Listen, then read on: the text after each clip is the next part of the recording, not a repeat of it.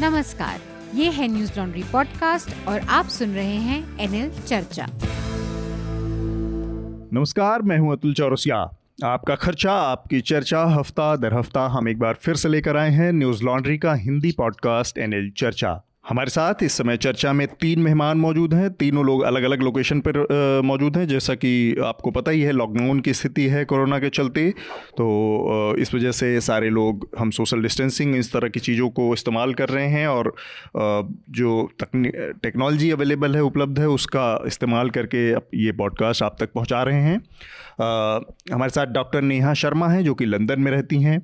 Association of the overseas doctor in the UK की executive secretary हैं। Doctor Neha आपका स्वागत है न्यूज़ लॉन्ड्री पर।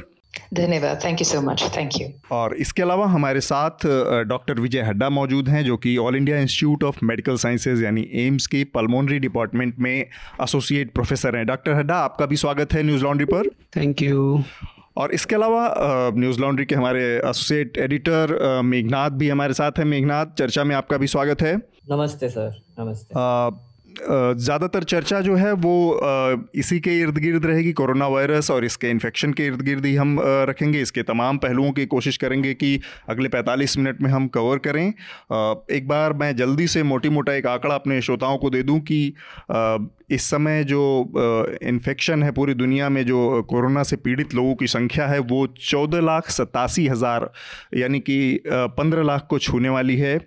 और इसमें करीब अट्ठासी हज़ार लोगों की अब तक जान जा चुकी है और करीब साढ़े तीन लाख लोग ऐसे हैं जिन्हों जो कि रिकवर भी हुए हैं इस पूरे घटनाक्रम से।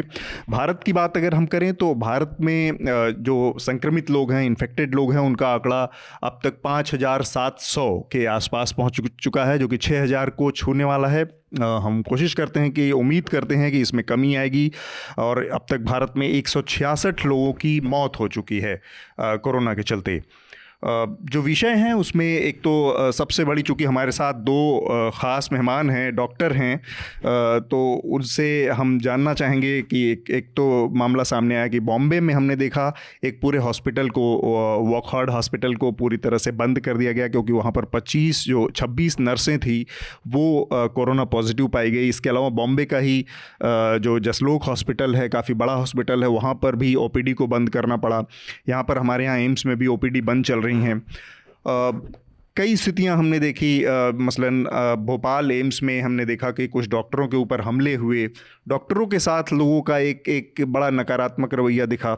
उनकी एक अपनी चिंता है जो मेडिकल फ्रेटर्निटी है, जो नर्सेज हैं, जो चिकित्सा समुदाय से जुड़े लोग हैं, डॉक्टर हैं वो हर दिन एक एक एक ऐसी मुसीबत का सामना करने जा रहे हैं जिसमें बहुत बड़ा रिस्क है। तो दो, चूँकि हमारे साथ दो डॉक्टर हैं तो इस चिंता को हम और उसके ज़रिए जो परिवारों की चिंता है, जो और इसकी समस्याएँ, उस पर बात करेंगे।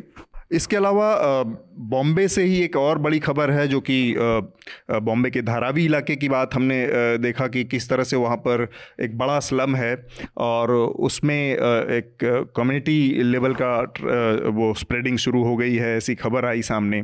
तो ये एक बड़ी समस्या के तौर पर हमारे सामने आ रहा है कि अगर भारत में कम्युनिटी लेवल की स्प्रेडिंग शुरू हो जाएगी फैलाव भी अगर शुरू हो जाएगा कोरोना का को, तो हम कैसे इससे बच पाएँगे? क्योंकि भारत में अभी भी न तो स्वास्थ्य सुविधाएँ उस स्तर की हैं और उसके अलावा हमारे यहाँ आबादी भी बहुत ज़्यादा है बहुत सघन है और बहुत ही ख़राब स्थितियों में लोग रहते हैं जो कि स्टैंडर्ड के हिसाब से जो मेडिकल स्टैंडर्ड है उसके हिसाब से ठीक नहीं है। तो कोशिश करेंगे एक, एक बार एक एक मिनट इंटरप्ट करूँगा और थोड़ी सी क्लैरिफिकेशन चाहूँगा आपसे। ये जो कम्युनिटी स्प्रेड का जो मामला है तो इसमें डीएमसी ने बोला कि कम्युनिटी ट्रांसमिशन हो रहा है राइट हम्म। और आ, पर हमारे गवर्नमेंट ने अभी तक एडमिट नहीं किया है। हाँ तो मतलब सरकार की स्टेज टू में है। हाँ सरकार की तरफ़ से इस तरह का कोई अभी आधिकारिक घोषणा नहीं हुई है। अच्छा, आ, लेकिन और ये भी बॉम्बे के सिर्फ़ एक इलाके में जो वर्ली कोलीवाड़ा है वहाँ पर इसकी स्थिति देखने को मिली है। इसके अलावा एक अमेरिका और भारत के बीच में एक तनाव की छोटी सी स्थिति बनी पिछले हफ़्ते जो कि हाइड्रोक्सी क्लोरोक्विन नाम की एक दवा है। उस दवा के निर्यात को लेकर, उसके एक्सपोर्ट को लेकर अमेरिका ने के राष्ट्रपति डोनाल्ड ट्रंप ने एक छोटी सी, एक एक इशारों इशारों में धमकी जैसी भाषा का इस्तेमाल किया और उसके बाद भारत ने उसके निर्यात पर लगा प्रतिबंध को हटा दिया है। साथ में इंटरनेशनल लेबर ऑर्गेनाइजेशन की एक रिपोर्ट जारी हुई है जो कि पिछले हफ़्ते हमने देखा कि बड़ी संख्या में जो बड़े पैमाने पर माइग्रेशन हुआ लेबर का दिल्ली और तमाम बड़े शहरों से गाँव की तरफ़ उसमें आ, इस रिपोर्ट के मुताबिक आने वाले समय में लगभग 40 करोड़ जो अनऑर्गेनाइज सेक्टर और ऑर्गेनाइज सेक्टर है उसमें लेबर के बेरोजगारी की संभावना आशंका जताई गई है। तो ये एक बड़ी चिंता का विषय है। और इन्हीं के इर्द गिर्द हम बात करेंगे। सबसे पहले तो मैं जानना चाहूँगा कि चूँकि डॉक्टर नेहा शर्मा हमारे साथ हैं, नेहा शर्मा डॉक्टर नेहा शर्मा के साथ एक और दिलचस्प बात ये है कि वो खुद भी कोरोना पॉजिटिव थी और उससे उभर चुकी हैं तो उनका वो अनुभव भी हम जानना चाहेंगे। सबसे पहले डॉक्टर शर्मा वो जो अनुभव है, एक एक कोई भी इस समय बहुत डरा हुआ है और आप चूँकि उससे बाहर निकल के आई हैं तो किस तरह की स्थितियाँ होती हैं? क्या चलता है? क्या किस तरह के सिम्टम्स होते हैं? और क्या क्या एहतियात बरतते हैं आप लोग आप जब इसकी इससे आप पॉजिटिव हो जाते हैं एक बार इसके संक्रमण में आ जाते हैं? जी जी thank you so much so सबसे पहली बात um, मैं कहना चाहूँगी कि मेरी कभी टेस्टिंग नहीं हो पाई है यहाँ पे कि मुझे कोरोना था कि नहीं था। बट मेरे जितने भी लक्षण थे वो सारे इस तरीके से थे कि इनिशियली बहुत ही वेक सिम्टम्स मुझे चालू हुए जिसमें सिर्फ़ मुझे सिर दर्द था मुझे काफ़ी थकान महसूस हो रही थी मेरे गले में थोड़ी सूजन थी और मुझे ऐसा लग रहा था कि मुझे हर समय एक माइल्ड ग्रेड फीवर है। कभी भी मेरा जो बुखार था वो बहुत हाई नहीं था बट हमेशा मुझे ऐसा लग रहा था। पहले मुझे थोड़ा कन्फ्यूज़न था क्योंकि मैं ऑलरेडी दस दिन से लगातार हॉस्पिटल में काम कर रही थी और मैं करीबन पाँच दिन हॉस्पिटल के अंदर ही अकोमोडेशन में सो रही थी। सो uh, so, मुझे पहले समझ नहीं आया कि ये एग्जर्शन है कि ये एक्चुअली मुझे कोविड है ये क्या है ये मुझे समझ नहीं आया। But hmm. उसके बाद में जब मुझे ऐसा लगा जब मेरा चेस्ट पेन चालू हुआ तो फिर मुझे लगा कि नहीं ये कुछ समथिंग डिफरेंट है क्योंकि मुझे मैं कम्प्लीटली एक हेल्दी इंडिविजुअल हूँ। मैं मैराथन रनर हूँ मैं रेगुलर एक्सरसाइजेस करती हूँ। ये जो पेन है मुझे ये क्यों है? और मतलब ऐसा हो रहा था कि जब मैं सांस ले रही थी ये दर्द मुझे बढ़ रहा था। hmm. और मैंने इनिशियली पैरासीटामोल खा के भी देखा क्योंकि यूजुअली अगर ये पेन आपके चेस्ट से आ रहा है आपके फ्लूरा के इन्वॉल्वमेंट से आ रहा है तो ये पेन आपका पैरासीटामोल से रिस्पॉन्ड नहीं करेगा सो okay. so, फ़र्स्ट चीज़ मैंने यही किया कि मैंने पैरासीटामोल खाई और मैंने उसके बाद देखा कि कुछ असर होता है क्या कुछ इम्प्रूवमेंट है क्या बट मुझे कोई भी रिलीफ नहीं मिला इसी बीच में ऑलरेडी कोविड सेंटर हमारा जो कमांड सेंटर लंदन में हमारा एक हॉस्पिटल um, जो अभी बना है जिसमें हम एन एच एस एम्प्लॉयज़ को सबको रिपोर्ट करना पड़ता है। अगर हमारे पास ऐसे कोई भी लक्षण है जो कोविड की तरफ़ सिग्निफाई करते हैं तो हमें उनसे गाइडेंस लेनी पड़ती है और उनके बताए हुए गाइडेंस के हिसाब से हमें uh, आगे एक्ट करना पड़ता है। सो okay. so, uh, उनका ये कहना था कि um, आप सिर्फ़ आइसोलेट हो जाइए सात दिन के लिए अपने जितने भी लक्षण है उनको मॉनिटर करिए घर पे। और किसी भी समय अगर आपको ऐसा लगता है कि वर्सनिंग हो रही है तो इमिजिएटली वन वन वन को कॉल करके आप आगे की जो भी चीज़ें हैं उनके हिसाब से गाइडेंस लीजिए so it was very tricky for me first of all मुझे नहीं पता था कि क्या हो रहा है। मुझे ये समझ नहीं आ रहा था कि ये ये कोविड है कि क्या है। बट जब मेरे सिम्टम चेंज हुए तो मुझे लगा डेफिनेटली ये नॉर्मल नहीं है। ये नॉर्मल फ्लू या नॉर्मल वायरल या बैक्टीरियल इन्फेक्शन नहीं है। Definitely hmm. मैंने क्या किया है ये कोविड ही है।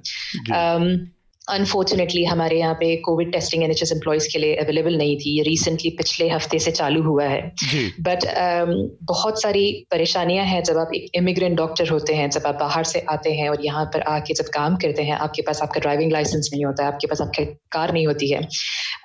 अनफॉर्चुनेटली um, गाइडेंस ऐसा है यहाँ पे कि अगर आपके पास आपकी कार नहीं है तो आप टैक्सी नहीं ले सकते। आप पब्लिक ट्रांसपोर्ट में ट्रैवल नहीं कर सकते टेस्ट सेंटर पे पहुँचने के लिए ताकि आप अपने स्वाप टेस्ट करा सके। आप हॉस्पिटल नहीं जा सकते। हैं। सो so, मेरे लिए सबसे बड़ी लिमिटेशन थी कि मेरे पास कार नहीं होने की वजह से मैं कभी अपना टेस्ट नहीं करा सकती थी क्योंकि मैं टैक्सी या पब्लिक ट्रांसपोर्ट ले नहीं सकती। और मेरा जो हॉस्पिटल है करीबन 21 किलोमीटर की दूरी पर है मैं जहाँ पे रहती हूँ तो मेरे लिए हर दिन दो घंटा ट्रैवल करना पब्लिक ट्रांसपोर्ट से और वापस आना ये मेरा नॉर्मल रूटीन था अभी तक। सो hmm. so, बहुत मुश्किल था बट जब मेरा चेस्ट पेन ऑलमोस्ट छः सात दिन तक लगातार बना रहा तब ऑब्वियसली तीन चार बार मैं ऑलरेडी कोविड सेंटर पे कमांड सेंटर पे बात कर चुकी थी और बाद में मुझे वन वन वन को कॉल करना पड़ा और कहना पड़ा कि नहीं मेरे सिम्टम्स जो है ये कुछ अलग है और मुझे लगता है I got covid and I think मेरा जो चेस्ट पेन है वो मेरे लिए सबसे ज़्यादा चिंता का कारण है अभी और hmm. क्या हम्म। करना चाहिए तो मुझे गाइडेंस ऐसे मिला मेरी सिम्टम्स और जितने भी थे मुझे जो जी थे उस पर उन्होंने मुझसे बात की मेरे पास दो बार उनका कॉल आया और उनको भी ऐसा लगा कि शायद या तो मेरा हार्ट का इन्वॉल्वमेंट हुआ है है जिसे हम पेरिकार्डाइटिस कहते हैं या शायद मेरे लंग का इन्वॉल्वमेंट है जिसे हम प्लूराइटिस कहते हैं okay. तो उन्होंने मेरा एंटीबायोटिक चालू किया बट अनफॉर्चुनेटली जहाँ पे उन्होंने प्रिस्क्रिप्शन भिजवाया वहाँ पे सिस्टम फेलियर था तो मुझे वो प्रिस्क्रिप्शन भी नहीं मिला मुझे एंटीबायोटिक्स भी नहीं मिली fortunately I am very blessed कि इंडिया से होने की वजह से हमेशा हमारी आदत होती है जब भी हम वापस बाहर जाते हैं या वापस अब्रॉड uh, जाते हैं और हम इंडिया विज़िट करते हैं हम सारी अपनी दवाइयाँ सब कुछ अपना सब कुछ लेकर आते हैं ताकि हम क्योंकि हमें पता है कि यहाँ पे सिस्टम बहुत डिफरेंट है। अगर आपको एक सिंपल भी मेडिसिन चाहिए तो आपको एक प्रॉपर चैनल से गुजरना पड़ेगा जो कि बहुत मुश्किल है आपको मेडिसिन पाना। सो so, फॉर्चुनेटली मेरे पास वो एंटीबायोटिक्स थी एमोक्सिसिलिन और ये सब मेरे पास ऑलरेडी था तो वो चालू किया मैंने। आज मेरा चौथा दिन है एंटीबायोटिक का। Okay. फीवर मुझे अभी भी थर्टी एट डिग्री का है चेस्ट पेन थोड़ा बेहतर है बट मुझे अभी रिपीट ईसीजी कराना है और उसके बाद आगे जो भी जैसे भी लक्षण रहते हैं उसके हिसाब से आगे अपना मैनेजमेंट कंटिन्यू करना है। So I think it was tricky it was very tricky for me okay doctor Hadda आपने सुना डॉक्टर नेहा शर्मा का अपना एक अनुभव था और बिल्कुल यहाँ पर हम चूँकि एम्स में हमारे यहाँ सबसे प्रीमियम इंस्टीट्यूट है मेडिकल का और सबकी बहुत सारे लोगों की उम्मीदें एम्स से लगी हैं। तो जिस तरह की, के अनुभव हैं और जिस तरह की ज़रूरतें हैं, उससे निपटने के अगर जो उपाय और उसके अलावा इंडिविजुअल लेवल पे हम लोग व्यक्तिगत तौर पे एक आदमी किन चीज़ों का ध्यान रखे, अगर थोड़ा सा आप इसके बारे में हमें बता सकें और थोड़ा एम्स की तैयारियों के बारे में अगर हमें बता सकें। देखिए, आपके जो दो सवाल हैं, बहुत ही पर्टिनेंट हैं अभी कोविड के मद्देनज़र। एक तो पहली बात आपने पूछा कि एक आम आदमी क्या कर सकता है इस तो सबसे ज़रूरी है, अभी जैसे गवर्नमेंट ने भी लगा रखा है कि कंप्लीट लॉकडाउन है तो सबसे ज़रूरी है कि आप अननेसेसरी विज़िट ना करें कहीं पे भी, पहली बात। दूसरा चीज़ ये है कि अपना पर्सनल हाइजीन को इम्प्रूव करना है स्पेशली जो frequent hand washing hand washing एक सबसे इम्पोर्टेंट चीज़ है, और वो भी एक प्रॉपर तरीके से आप साबुन से कम से कम ट्वेंटी सेकेंड के लिए बार बार हाथ धोते रहिए। और स्पेशली जब भी आप मुँह या आँख या ना को छूते हैं, उससे पहले तो ज़रूर धोना है। तीसरी चीज़, अगर अभी तो हम स्टेज में हैं कि हमने गाइडलाइन बनाई है कि कोई भी व्यक्ति बाहर जाता है घूमने के लिए तो विदाउट मास्क नहीं जाएगा, चाहे उसको सिम्टम हो, चाहे ना हो तो उसको मास्क लगाना है। कई बार लोगों को मास्क की भी प्रॉब्लम आती है कि कौन से मास्क लगाना है, क्योंकि मास्क भी इतने तरह के हैं दुनिया में। या मार्केट में जब जाते हैं या हॉस्पिटल में जाते हैं तो सारे लोग कंफ्यूज हैं कि कौन से वाला मास्क हम यूज़ करें। तो अभी मेरी सलाह यही है कि जो भी मास्क आपके पास है, वो यूज़ कर सकते हैं। कई बार हम ये भी बोलते हैं कि आप घर पे भी अपना मास्क बना सकते हैं, कपड़े का, क्योंकि उसका रख रखाव थोड़ा इजी होता है। आप आराम से उसको धो भी सकते हो साबुन से। और मैं ये सलाह दूँगा, कम से कम दो मास्क रखें। एक दिन आप एक यूज़ कीजिए और उसको बदल बदल के फिर उसको धोते तो अगले दिन दूसरा यूज़ कीजिए। पहली बार दूसरा इंपॉर्टेंट पॉइंट इसमें यह है कि एक मास्क सिर्फ़ घर का एक ही आदमी यूज़ करें। हम जो इंडिया वाले हैं ना, ये एक बहुत कॉमन है कि चलो सब कुछ शेयर कर लेते हैं। तो ये बिल्कुल भी नहीं करना है। एक मास्क का मतलब एक आदमी। जो मास्क आप मैंने लगाया है, कोई और घर वाला नहीं लगाएगा। ठीक है? उसके बाद में आपने बोला कि हॉस्पिटल में क्या हो रहा है? देखिए, अभी कुछ दिन पहले ही आईसीएमआर ने गवर्नमेंट ऑफ़ इंडिया ने कुछ गाइडलाइन बनाई हैं कि इस पेंडेमिक से या एपिडेमिक से किस तरह से हम बेस्ट वे में मैनेज कर सकते हैं। तो उसमें एक तो जो हेल्थ केयर फैसिलिटीज़ हैं, उसको तीन कैटेगरीज में डिवाइड किया है। एक तो उन्होंने बनाया है कि जहाँ पे बिल्कुल माइल्ड वाले केसेस जैसे अभी डॉक्टर नेहा बता रहे थे कि इनिशियली उनको सिर्फ़ माइल्ड फीवर था थ्रोट पेन था, वो थोड़ा बहुत डिस्निया था। तो ऐसे वाले पेशेंट्स या कई बार हम सिर्फ़ कोविड सस्पेक्ट करते हैं, पर वो ज़्यादा बीमार नहीं होते तो एक फैसिलिटी है उन वालों के लिए, जिसको हम कोविड केयर फैसिलिटी बोल रहे हैं या कोविड सेंटर बोल रहे हैं। फिर दूसरा एक फैसिलिटी बनाया है, जिसमें थोड़े से ज़्यादा बीमार हो। मान लो कि किसी को ज़्यादा तेज बुखार हो रहा हो सांस लेने में दिक्कत हो रही है, हल्का निमोनिया है तो दूसरा फैसिलिटी उसके लिए है। फिर एक तीसरा फैसिलिटी बनाया है, जिसको कोविड हॉस्पिटल का नाम दिया गया है। तो उसमें ये फैसिलिटी है कि चाहे कितना भी सीवियर पेशेंट हो मतलब किसी को अगर ऑक्सीजन कम हो रही है या ब्लड प्रेशर कम हो रहा है तो हम उसको सीवियर वाला वाला कोविड बोलते हैं। और पेशेंट रेस्पिरेटरी फेलियर में जा सकता है आईसीयू केयर की ज़रूरत पड़ सकती है मैकेनिकल वेंटिलेशन की ज़रूरत पड़ सकती है। तो जो हाईएस्ट जो सेंटर है, उसमें सारी फैसिलिटीज़ होती हैं। तो जो ये पहले वाला जो हमने फैसिलिटी जिसके बारे में बात कर रहे हैं, वो ज़्यादातर मेक शिफ्ट अरेंजमेंट किया हुआ है। ये किसी स्कूल में हो सकता है या कोई प्राइवेट छोटा नर्सिंग होम हो सकता है या कोई लॉज हो सकता है हाँ. या कोई बैंक जैसे बैंकेट हॉल होता है वेडिंग के लिए। जी। ट्रेनों को भी तो बनाया तो, गया है कुछ मेक शिफ्ट अरेंजमेंट में। बिल्कुल बिल्कुल। कहीं पे भी जहाँ पे इवन कई कई जगह तो इसको फीवर क्लिनिक का नाम भी दिया है कि भी किसी को फीवर हुआ तो वो आए और वहाँ पे देख के फिर उसको एसेस कर लेंगे कि उसको सिंपल वाला फ्लू है या कोविड रिलेटेड बीमारी है क्या उसको आगे रेफरल चाहिए या नहीं चाहिए। तो इस तरह से देख के आप देखें तो तैयारी तो मतलब गवर्नमेंट ऑफ़ इंडिया और सब मिलके डब्ल्यू एच ओ की कंसल्टेशन में सारे लोग लगे हुए हैं। मेघनाथ हेलो हाँ सुन रहा हूँ सुन रहा हूँ। हाँ मुझे लगा क्योंकि आपने सुना डॉक्टर नेहा की भी बात और डॉक्टर विजय जी हड्डा की भी बात। आपके अपने कुछ सवाल और कुछ विचार हैं तो उसको रख सकते हैं। एक्चुअली मेरे मेरे मेरा एक मेन सवाल है और दोनों डॉक्टर से है कि जैसे डॉक्टर नेहा ने बोला कि उनके पास टेस्टिंग अवेलेबिलिटी नहीं थी मतलब जो भी वो सिस्टम है लंदन में उसके हिसाब से। और हांडा सर ने भी बोला कि अभी जो आपने अलग अलग टेस्टिंग सेंटर्स जो खोल के रखे हैं। तो एक्चुअली uh, ये जानना बहुत ज़रूरी हो गया है कि हम टेस्ट कब करवाए और कब नहीं करवाए। हाँ. क्योंकि अभी फ़िलहाल मुझे लगता है कि ये जितने भी रिपोर्ट मिल रहे हैं उसके हिसाब से कि हमारे यहाँ पे लिमिटेड टेस्टिंग कैपेसिटी है और जो भी टेस्टिंग कैपेसिटी है वो यूज़ कर रहे हैं सिवियर केसेस के लिए। पर एक कॉमन आदमी को ये कब पता चलेगा कि उनकी केस सिवियर हुई है या नहीं हुई है?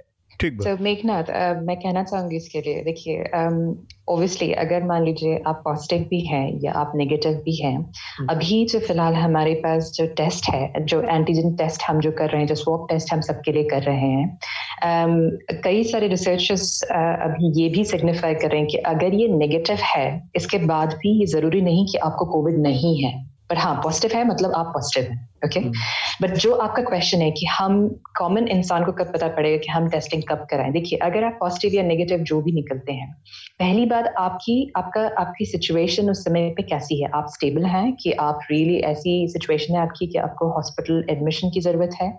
ये चीज़ बहुत इंपॉर्टेंट है। क्योंकि अगर मान लीजिए आप पॉजिटिव भी हैं और अगर आप होम आइसोलेट आइसोलेशन में चले जाएँ आप किसी के साथ कॉन्टैक्ट ना रखें बट आप अपने खुद के सिम्टम्स मॉनिटर कर रहे हैं और आप घर पे ही हैं आपने सोशल डिस्टेंसिंग और जो भी प्रिकॉशन है वो सारी चीज़ आपकी है यहाँ पे अभी एक फॉर्चुनेट चीज़ जो NHS ने किया है कि मान लीजिए अगर आप पॉजिटिव निकलते हैं या आपको सिम्टम भी है या मान लीजिए आपके पार्टनर को सिम्टम है और आप बिल्कुल वेल है तो हॉस्पिटल ने यहाँ पे फोर्टीन डेज़ के लिए एक अलग होटल में व्यवस्था कराई है लोगों के लिए जहाँ पे हम्म। कोई भी जाकर के रह सकता है चौदह दिन के लिए अगर मान लीजिए आपके पार्टनर को है तो आप चौदह दिन के लिए वहाँ खुद रह सकते हैं और अगर आपको है तो आप सेवन डेज़ के लिए वहाँ आइसोलेट हो सकते हैं okay. पर अगर मान लीजिए टेस्टिंग कब कराएँ ये अगेन ये चीज़ है कि ऑब्वियसली अगर आपकी कंडीशन ऐसी है आपको हॉस्पिटल जाना है और आप वहाँ पे आपको ट्रीटमेंट मिलने वाला है वहाँ पे आपके सारे हेल्थ केयर प्रोफेशनल सारे सभी लोग का इन्वॉल्वमेंट रहेगा। सो so ऑब्वियसली ये स्टेटस जाना बहुत ज़रूरी है कि ये कोविड केस है कि ये नॉन कोविड केस है। जी।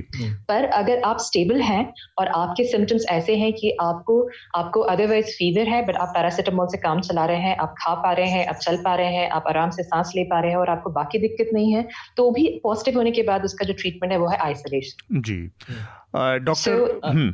या सॉरी डॉक्टर हांडा से भी ये एक्चुअली uh, पूछना चाहूँगा कि सर एक तो हमारी अभी टेस्टिंग uh, कैपेसिटी कितनी तक बढ़ चुकी है और uh, आप क्या एडवाइस देना चाहेंगे? कब टेस्ट करवाना चाहिए या फिर नहीं करवाना चाहिए? और कहाँ करवाना चाहिए? वो भी इम्पोर्टेंट देखिए ये जो मैं डॉक्टर नेहा की बात से काफ़ी हद तक एग्री करता हूँ।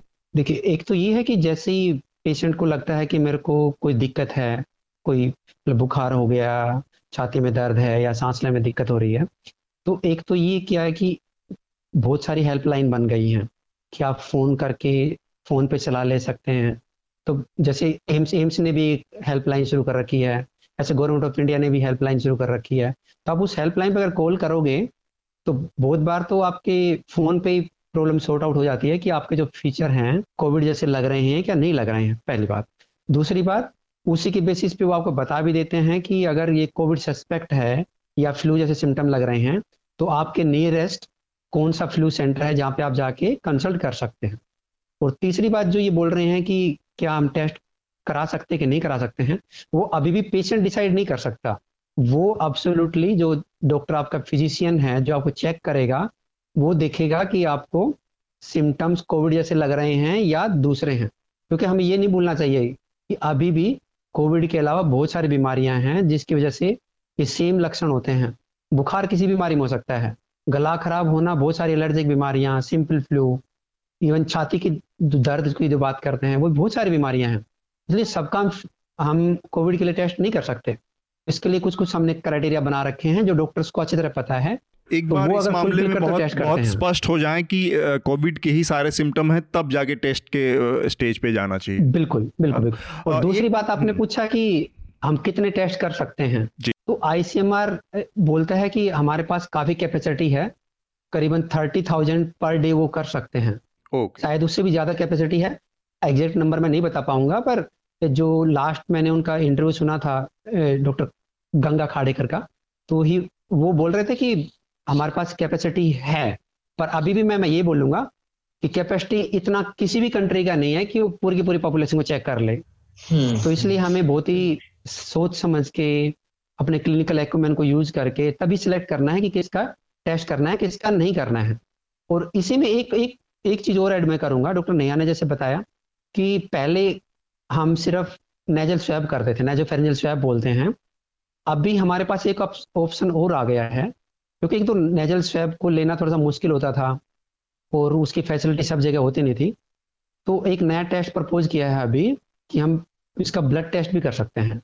उसमें एंटीबॉडीज चेक कर सकते हैं और उस एंटीबॉडीज चेक करने से हमें ये पता लग जाता है कि आपका कोविड से एक्सपोजर हुआ है या नहीं हुआ है। Okay. अगर वो पॉजिटिव है तो काफ़ी ज़्यादा चांस है कोविड से एक्सपोजर हो गया है।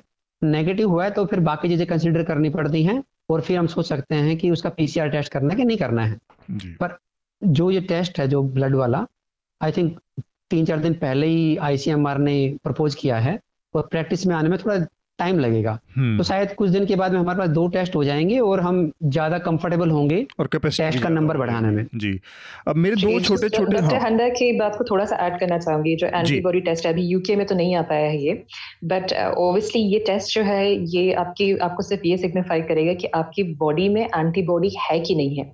अब ये एंटीबॉडी पास्ट में डेवलप हुआ है कि करंट इन्फेक्शन से है ये आप डिफ्रेंशिएट नहीं कर सकते। हैं सो so, हर टेस्ट की अपनी लिमिटेशन है। हर टेस्ट की अपनी लिमिटेशन है। चाहे जो अभी हम स्वॉप टेस्ट कर रहे हैं जो एंटीजन टेस्ट है उसकी भी लिमिटेशन है कि अगर वो नेगेटिव है तो इसका मतलब ये नहीं कि आपको कोरोना नहीं हो सकता है कि आपको कोरोना है बट वो स्वॉप में पिकअप नहीं हो पाया है।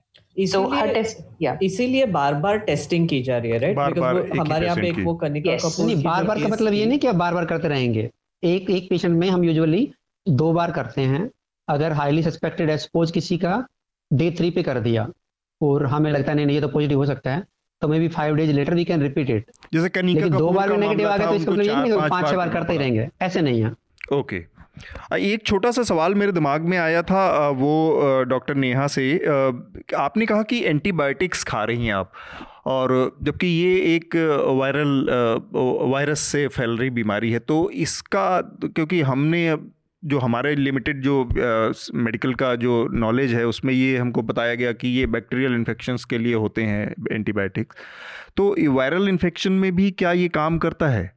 देखिए सबसे इम्पोर्टेंट चीज़ है जो आपने कहा वो बिल्कुल सही कहा कि यूजुअली जो हमारा वायरल इन्फेक्शन है उसमें एंटीबायोटिक का कोई रोल नहीं होता है। बट अगर वायरल इन्फेक्शन सेकेंडरली बैक्टीरियल के साथ में इन्फेक्ट हो जाए तो ऑब्वियसली हमें एंटीबायोटिक्स कंसिडर करनी पड़ती है। Okay. जैसे मेरे लक्षण थे कि मेरे इनिशियल नौ से दस दिन तक मेरा सिर्फ़ आइसोलेशन था सिर्फ़ पैरासिटामोल था और सिम्टोमेटिक ट्रीटमेंट था जो मैं ले रही थी। बट जब मेरा छह से सात दिन तक परसिस्टेंट चेस्ट पेन बना हुआ था और जब ऐसा लगा कि शायद कहीं पे लंग या हार्ट का अफेक्शन हुआ है तब वहाँ पे एमोक्सिसिलिन मुझे स्टार्ट की गई ओबियसली okay. uh, जब आपका इन्फेक्शन लंग तक पहुँच चुका है और आपके हार्ट तक पहुँच चुका है तो वो एक ऐसी सिचुएशन है जहाँ पे आपको हर तरीके का कवर देना ज़रूरी है बिकॉज़ ये आपके प्राइम टारगेट ऑर्गन है yes. सो so, वहाँ पे आप ये नहीं कर सकते कि अभी भी वेट एंड वॉच मतलब ऐसा हो चुका है कि जो वायरस आपके गले में था अब वो जाकर आपके मेजर सिस्टम को अफेक्ट करना yeah. चालू कर चुका है सो so, वहाँ पे बहुत इंपॉर्टेंट है कि आपको एंटीबायोटिक कवर देना पड़ेगा और आपको जिस बेसिस पे रिस्पॉन्स मिल रहा है, उसके हिसाब से डिसाइड करना पड़ेगा कि वेदर ये जो हमारा एंटीबायोटिक है, ये इफ़ेक्टिव है कि नहीं है। हो सकता है कि आपने चालू किया स्टिल अगर आपको फीवर आ रहा है स्टिल आपके लक्षण में सुधार नहीं है तो हो सकता है कि आपको चालू करने के फोर्टी एट से सेवेंटी आवर्स के बाद में आपको वो चीज़ रिव्यू करनी पड़ेगी। जी जी। so, इसी वजह से मेरा एंटीबायोटिक चालू डॉक्टर हड्डा एक चीज़ आपसे भी पूछना था मुझे। जैसे हाँ बहुत सारे लोग दिल्ली में एक बड़ी प्रॉब्लम रही है पिछले कुछ समय में बहुत मेजर प्रॉब्लम बन के उभरी है। जो पोलूटेड एयर थी उसकी वजह से जो छोटे बच्चे हैं उनमें बहुत ज़्यादा अस्थमा के सिम्टम्स रहे हैं। हाल फ़िलहाल में बड़ी संख्या ऐसे बच्चों की है दिल्ली में। जो कि अंडर टेन ईयर वाले बच्चे हैं उनमें अस्थमा की शिकायत है। ऐसे बच्चों की क्या स्थिति मतलब कि को का अगर एक्सपोजर होता है या किस तरह से इनका बचाव होना चाहिए? देखिए इसमें दो चीज़ें हैं। एक तो आप एज की बात कर रहे हो जी। और दूसरा बात कर रहे हो कि उनके लंग्स नॉर्मल नहीं है। तो अभी तक जो भी डाटा हमारे पास है कोविड के रिगार्डिंग अच्छी बात यह है कि बच्चों का अभी तक इफ़ेक्ट जो जो भी डिस्क्राइब्ड है या तो माइल्ड डिज़ीज़ हुआ है, या उनका नंबर बहुत कम है। तो अभी तक मानना ये है कि बच्चों को शायद ये प्राइमरी इफ़ेक्ट नहीं कर रहा है। बोल दो अभी भी हम यही बोलेंगे कि भाई ये बहुत ही अर्ली है, पता नहीं कि आगे कैसे बिहेव करेगा। दूसरा चीज़ जो आपने बोला कि अस्थमा तो उसमें ये पाया गया है कि जिन लोगों को कोई भी कोमोरबिलिटीज हो, चाहे लंग्स के डिज़ीज़ हो, चाहे लीवर के हों किडनी के हों हार्ट के हों, जी। तो जिनको ये कोमोरबिडिटी होती हैं, उनको अगर ये डिज़ीज़ होता है तो या तो सीवियर होता है, और उनको आईसीयू केयर की ज़्यादा ज़रूरत पड़ती है, और उनकी मोर्टेलिटी भी ज़्यादा है। तो इस तरह से अगर हम बोलें तो एक तरफ़ बच्चा होना प्रोबली थोड़ा लो रिस्क में लाता है, पर अगर उसको साथ में लंग्स बीमारी है तो उसको हाई रिस्क ग्रुप में लेके जाता है। तो ये थोड़ा सा कॉम्प्लिकेटेड है, इसको जवाब देना थोड़ा मुश्किल होगा, पर ओवरऑल जो हमारे फैक्ट्स हैं वो ये हैं। ठीक बात। एक और इससे जुड़ा और मेघनाथ अगर आपके कुछ सवाल हैं डॉक्टर लोगों से तो आप कर सकते हैं। मेरे दिमाग में बस एक चीज़ ये आई कि हमने देखा डॉक्टरों के प्रति लोगों का रवैया बड़ा नकारात्मक कुछ जगहों पे दिखा। यहाँ पर लोगों को ये डर था कि डॉक्टर्स रोज़ एक्सपोज हो रहे हैं उस बीमारी से या उसके वायरस से तो वो बीमारी घर तक ला सकते हैं सोसाइटी में ला सकते हैं कॉलोनी में ला सकते हैं एक। बहुत सारे डॉक्टरों ने हिंदू राव अस्पताल में देखा, हमने देखने को मिला कि लोगों ने इस्तीफे देना शुरू कर दिया। फिर उस पर लगाम लगाने के लिए नोटिफिकेशन जारी किया, ये सब। इस स्थिति से एक तो डॉक्टर नेहा का जो ब्रिटेन का एक्सपीरियंस है, वहाँ पर लोग किस तरह से रिस्पॉन्स दे रहे हैं डॉक्टरों को और मेडिकल स्टाफ को दूसरा, यहाँ पर डॉक्टर विजय हड्डा हमें बता सकते हैं कि आप लोग किस तरह के एक एक मनोस्थिति से गुजर रहे हैं? किस तरह के मेंटल स्टेटस से गुजर रहे हैं कि आपको वहाँ पे भी जाना है और वापस आके एक दूसरे तरह के रिस्क के साय में भी रहना है? So thank you so much ये क्वेश्चन आई थिंक बहुत इम्पोर्टेंट है. Um, आपने दो क्वेश्चंस पूछे हैं. एक तो हम लोगों का रिस्पांस हमारे तरफ़ कैसा है और दूसरा हमारी खुद की मनोस्थिति इस समय कैसी है? सो ओबियसली um, um, ये सिचुएशन ऐसी है कि पूरे वर्ल्ड में सारे लोग इस चीज़ से बहुत ज़्यादा थ्रेटन हैं. Um, सभी लोगों को इस चीज़ से रिलेटेड बहुत चिंताएँ भी है. और चिंता होनी भी चाहिए क्योंकि अभी तक हमारे पास में इसका कोई बहुत डेफिनेटिव ट्रीटमेंट हाथ में नहीं आया। तो हमें पता है कि अगर सिचुएशन हमारे हाथ से बाहर जाती है तो शायद ये भी हो सकता है कि हमें किसी पेशेंट को बचा पाना बहुत मुश्किल हो। सो आई थिंक यहाँ पे यूके में हमें लोगों से बहुत अच्छा रिस्पॉन्स मिला है सो फार अभी तक पिछले मतलब दो हफ़्ते में एन एच के लिए लोगों ने बाहर निकल के तालियाँ बजा करके और शायद मैंने ये इंडिया में भी देखा न्यूज़ में। सो so, मुझे ये लगता है कि ये चीज़ें बहुत इंपॉर्टेंट होती है कि हमारे लोग समझ पाए कि हम किस तरीके से परेशानियों से गुजर के कितने कॉम्प्रोमाइज करके अगर हम ये चीज़ें कर और अपनी जान को रेस्पेक्ट करके अगर हम ये फैसिलिटी लोगों को प्रोवाइड कर रहे हैं तो इट इज़ वेरी इंपॉर्टेंट कि ये चीज़ का अप्रिसिएशन हमें मिलना चाहिए। जी। और ये एक बहुत ही आई थिंक ये एक, एक बेसिक ह्यूमन एक्सपेक्टेशन रिलेशन है कि एक इंसान की दूसरे इंसान की तरफ़ इज़्ज़त ये हमेशा होनी चाहिए और हमेशा एक दूसरे की पोजीशन को समझना चाहिए कि अगर आप हमारी जगह पर होते तो हम्म। आप क्या करते और तो विशेषकर ऐसी स्थिति मुझे ऐसा लगता है कि शायद ये चीज़ हमारी जो ये रवैया है जो मैंने देखा पिछले कुछ सालों में इंडिया में कि जिस तरीके से हालत खराब हुई है जहाँ पे कभी भी कुछ भी हुआ लोग गुस्से में आके आक्रोश में आके डॉक्टर्स को मार देते हैं कभी कुछ हो जाता है मुझे उस चीज़ से बहुत ज़्यादा पीड़ा हुई है और मैं हम्म। इस चीज़ को लेकर मैंने एक अभियान भी चालू किया है जिसको मैंने नाम दिया है healing the healers mission that means अगर आप डॉक्टर्स को हील कर पाए मेंटली उनको बूस्टअप कर पाए तो आप डेफिनेटली बाकी सोसाइटी को भी हील कर सकते हैं। बट फिर भी देखिए ये चीज़ कैसा है कि ये सिर्फ़ ये हमारा एफर्ट है हमारे लिए या लोगों के लिए बट फिर भी लोगों को चेंज कर पाना ये तभी हो पाएगा जब वो खुद से उस चीज़ के लिए बदलाव लाना चाहें। तो so ये पहली चीज़ हुई कि कैसे लोगों का बर्ताव था। तो मैंने यहाँ देखा है कि लोग इस चीज़ को दिल से अप्रिशिएट कर रहे हैं। इतने सारे डिस्काउंट ऑफर्स हमारे हमारे सामने आए हैं हमारे लिए। खाने की फैसिलिटीज़ फ्री हो गई है। हमारी तरफ़ से एमएनएस और जितने भी मेजर यहाँ पे फ़ूड के जो कॉपरेशन है और जो स्टॉल्स हैं ये सारे हमारे लिए फिफ्टी परसेंट फ्री ऑफ़र है हमारे लिए। हमारे लिए ऊबर राइड्स फ्री हो गई हैं। Almost twenty thousand Uber rides free हो गई हैं। ऐसे ही बहुत सारे रेस्टोरेंट्स ने फ्री खाना हम लोग को ट्रस्ट में ला के प्रोवाइड करना चालू किया और एक टाइम में तीन टाइम तो हमें थ्री okay. टाइम्स हम जब हॉस्पिटल जा रहे हैं थ्री टाइम फ्री मील हमें हॉस्पिटल मतलब दूसरे जो लोग हैं वो लोग ला करके हमें पहुँचा रहे हैं। और ऐसा एक जगह नहीं हुआ है चाहे वो फ़्लाइट फैसिलिटीज़ हो चाहे वो कुछ भी हो चाहे वो ट्रेन की फैसिलिटीज़ हो हमारे लिए बहुत सारी चीज़ें फ्री कर दी गई है। तो so, मुझे इस चीज़ को देख के बहुत अच्छा लगा कि लोगों को इस चीज़ का बहुत अप्रिसिएशन है।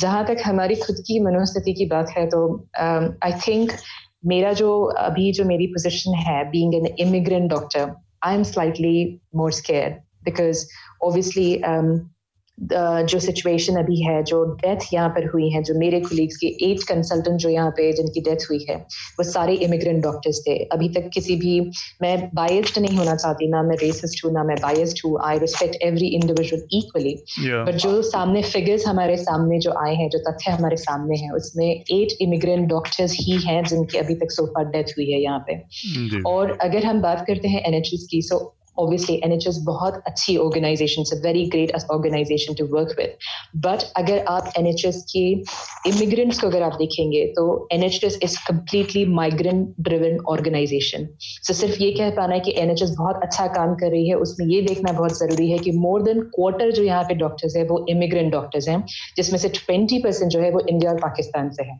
सो okay. so, इसलिए ये बहुत इंपॉर्टेंट है कि हमारी सेफ्टी और हमारी सिक्योरिटी जब हम हमारी तरफ़ से कम्प्लीटली डिवोटेड हैं हम हमारी तरफ़ से कम्प्लीटली कमिटेड है कि हमें एनएचएस को बचाना है हमें लोगों के लिए काम करना है हमारे लिए ये बहुत इंपॉर्टेंट है कि सरकार यहाँ जो यूके गवर्नमेंट है वो भी हमारे इस डेडिकेशन और कमिटमेंट को अप्रिशिएट um, करे और हमें भी उसी तरीके की सिक्योरिटी और सेफ्टी um, प्रोवाइड करे जिस तरीके से उन्होंने लोकल ब्रिटिश वाइट जो पॉपुलेशन है यहाँ की जो मेजोरिटी पॉपुलेशन है उनको प्रोवाइड किया हुआ so, ठीक बात। ये चीज़ है जो मेरे अंदर एक थोड़ा सा थ्रेट है कि शायद अभी भी हमें उस तरीके से चीज़ें नहीं मिल पाई जितना दूसरों के लिए है। सो so, सिर्फ़ मेरी मनोस्थिति यही है डॉक्टर इस चीज़ को लेके। डॉक्टर हड्डा आप बताएँ जो यहाँ का अनुभव है वो कितना क्योंकि हमने हम लगातार इस पर कवर भी कर रहे हैं और फ़ील्ड में भी देख रहे हैं कि अलग अलग तरह की खबरें आ रही हैं अटैक की भी खबरें हैं डॉक्टरों के इस्तीफे की भी खबरें मेडिकल स्टाफ स्टाफ के साथ दुर्व्यवहार की भी खबरें हैं। तो आपकी अपनी किस तरह की स्थिति है? देखिए एक तो हमें ये समझना है कि ये बहुत ही मुश्किल की स्थिति है और मुश्किलों में ही पता लगता है कि आदमी का कैरेक्टर क्या है। जी। तो एक तरफ़ हम देख रहे हैं कि पूरी दुनिया बाहर निकल के मतलब बाहर के सारे आदमी बाहर तक तालियाँ बजाते थे डॉक्टर के लिए। दूसरी तरफ़ देखते हैं कि जो हेल्थ केयर प्रोवाइडर्स के ऊपर अटैक हो रहा है डॉक्टर्स की पिटाई हो रही है या छोटी छोटी बातों को लोग झगड़ा हो रहा है। तो ये मतलब आई डोंट नो कि किसको एक्सप्लेन करें इसे। हम्म। लेकिन ये है कि हर कोई स्ट्रेस में है अभी। डॉक्टर भी स्ट्रेस में है पेशेंट भी स्ट्रेस में है। पेशेंट की अपनी प्रॉब्लम्स होती हैं। जैसे कि हम अगर बोल रहे हैं कि अभी कोविड की वजह से बहुत सारी सर्विसेज़ सस्पेंडेड हो गई हैं। जी। जैसे बगैर कोविड का पेशेंट किसी को कोई भी दिक्कत है तो उनको बहुत मुश्किलों का सामना करना पड़ रहा है। एम्स में ऑलमोस्ट फिफ्टीन थाउज़ेंड का ओपीडी होता था। अभी कोविड की वजह से वो वाला ओपीडी ऑलमोस्ट बंद है। मेरे को पता नहीं वो पेशेंट बेचारे कैसे अपना ट्रीटमेंट करवा रहे होंगे अपनी दवाइयाँ कैसे ले रहे होंगे। बोल तो हम एम्स में कोशिश कर रहे हैं कि धीरे धीरे का कुछ टेली कंसल्टेशन या कुछ ऐसे कर दें ताकि कुछ तो कम हो। तो एक तो वो वाला पार्ट है। दूसरा फिर जो डॉक्टर का जो अपना जो मनोस्थिति क्या है कुछ तो डॉक्टर नेहा ने बताई। हम्म। कुछ मैं बताता हूँ। जैसे ठीक है हम रोज़ाना जाते हैं वहाँ पे पेशेंट देखते हैं। कई बार तो हमें ये भी पता नहीं होता कि कोविड है कि नहीं है। और उससे भी खराब बात यह है कि हमें पता है कि कोविड का इन्फेक्शन रेट कितना है।